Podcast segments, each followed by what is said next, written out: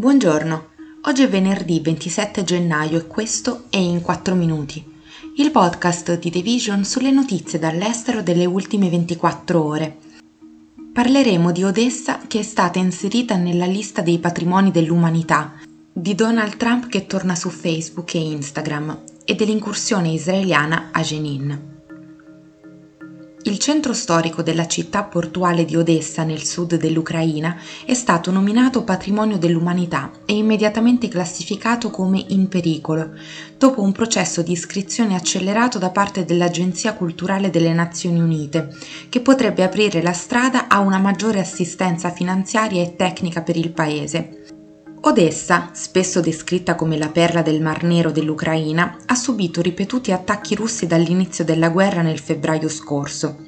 Sebbene la città sia stata risparmiata da attacchi di portata pari a quelli che hanno raso al suolo altre comunità ucraine, le preoccupazioni per il suo patrimonio hanno spinto l'UNESCO ad accelerare la presentazione della domanda cosa che è ufficialmente avvenuta a ottobre. Durante l'estate i combattimenti hanno danneggiato parti del Museo di Belle Arti, che ha più di un secolo. Quando l'anno scorso gli attacchi russi contro la città si sono intensificati, le forze ucraine e i volontari si sono affrettati a fortificare gli edifici storici, molti dei quali costruiti in stile barocco italiano, compreso l'iconico Teatro dell'Opera, uno dei più antichi dell'Ucraina. I monumenti sono stati coperti con sacchi di sabbia e sono state erette barricate in tutti i quartieri. A dicembre i funzionari locali hanno rimosso una statua dell'imperatrice russa Caterina la Grande, spesso vista come fondatrice della città, come parte di uno sforzo per rimuovere i segni della storica influenza russa in Ucraina. La decisione di iscrivere Odessa nella lista ha sottolineato come gli ucraini stiano affrontando non solo un'enorme perdita di vite umane, ma anche la distruzione del patrimonio culturale in tutto il paese. Secondo l'UNESCO, almeno 236 siti culturali in Ucraina sono stati danneggiati dall'invasione russa finora. Poco più di due anni dopo la sospensione degli account di Donald Trump da Facebook e Instagram, Meta, l'azienda proprietaria delle piattaforme, ha dichiarato che ripristinerà l'accesso dell'ex presidente ai servizi di social media. Trump, che quando è stato sospeso aveva l'account più seguito su Facebook, nelle prossime settimane, secondo quanto dichiarato da Meta, riacquisterà l'accesso ai suoi account che complessivamente avevano centinaia di milioni di follower.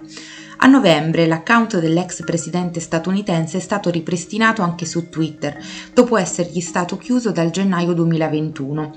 Meta ha sospeso Trump dalle sue piattaforme il 7 gennaio dello stesso anno, il giorno dopo che centinaia di persone avevano preso d'assalto il Campidoglio in suo nome, affermando che i suoi post rischiavano di incitare alla violenza, come è stato. Quella settimana sono stati rimossi anche i suoi account su altri servizi di social media tradizionali, tra cui anche YouTube. Meta, che i critici hanno accusato di censurare il tycoon e altre voci conservatrici, hanno dichiarato mercoledì di aver deciso di revocare i divieti perché stabilito che il rischio per la sicurezza pubblica è sufficientemente diminuito dal gennaio 2021. L'azienda ha aggiunto che in futuro aggiungerà nuovi paletti per scoraggiare le infrazioni ripetute. I repubblicani hanno insistito affinché Trump potesse tornare su Facebook mentre si prepara a ricandidarsi alla presidenza degli Stati Uniti il prossimo anno. Giovedì le forze israeliane hanno condotto una massiccia incursione nella città palestinese di Jenin, nella Cisgiordania occupata, uccidendo almeno nove persone durante una lunga sparatoria. Le forze di difesa israeliane hanno descritto l'evento come un'operazione antiterrorismo contro i militanti della Jihad islamica coinvolti in attacchi contro gli israeliani. Altre 20 persone sono state ferite, di cui 4 in modo grave nel campo profughi di Jenin. Il 2022 è stato l'anno più mortale per i palestinesi della Cisgiordania da quasi due decenni a questa parte. Più tardi nella giornata l'esercito israeliano ha dichiarato che le sue forze hanno condotto un raid contro i membri della Jihad islamica, pesantemente coinvolti nella pianificazione e nelle esecuzioni di attacchi contro i palestinesi.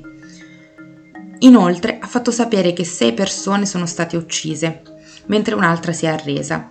Le immagini del campo mostravano danni ingenti a edifici e a diversi veicoli. Dall'altra parte, il presidente dell'autorità palestinese Mahmoud Abbas ha descritto gli eventi di giovedì come un massacro e ha annunciato tre giorni di lutto.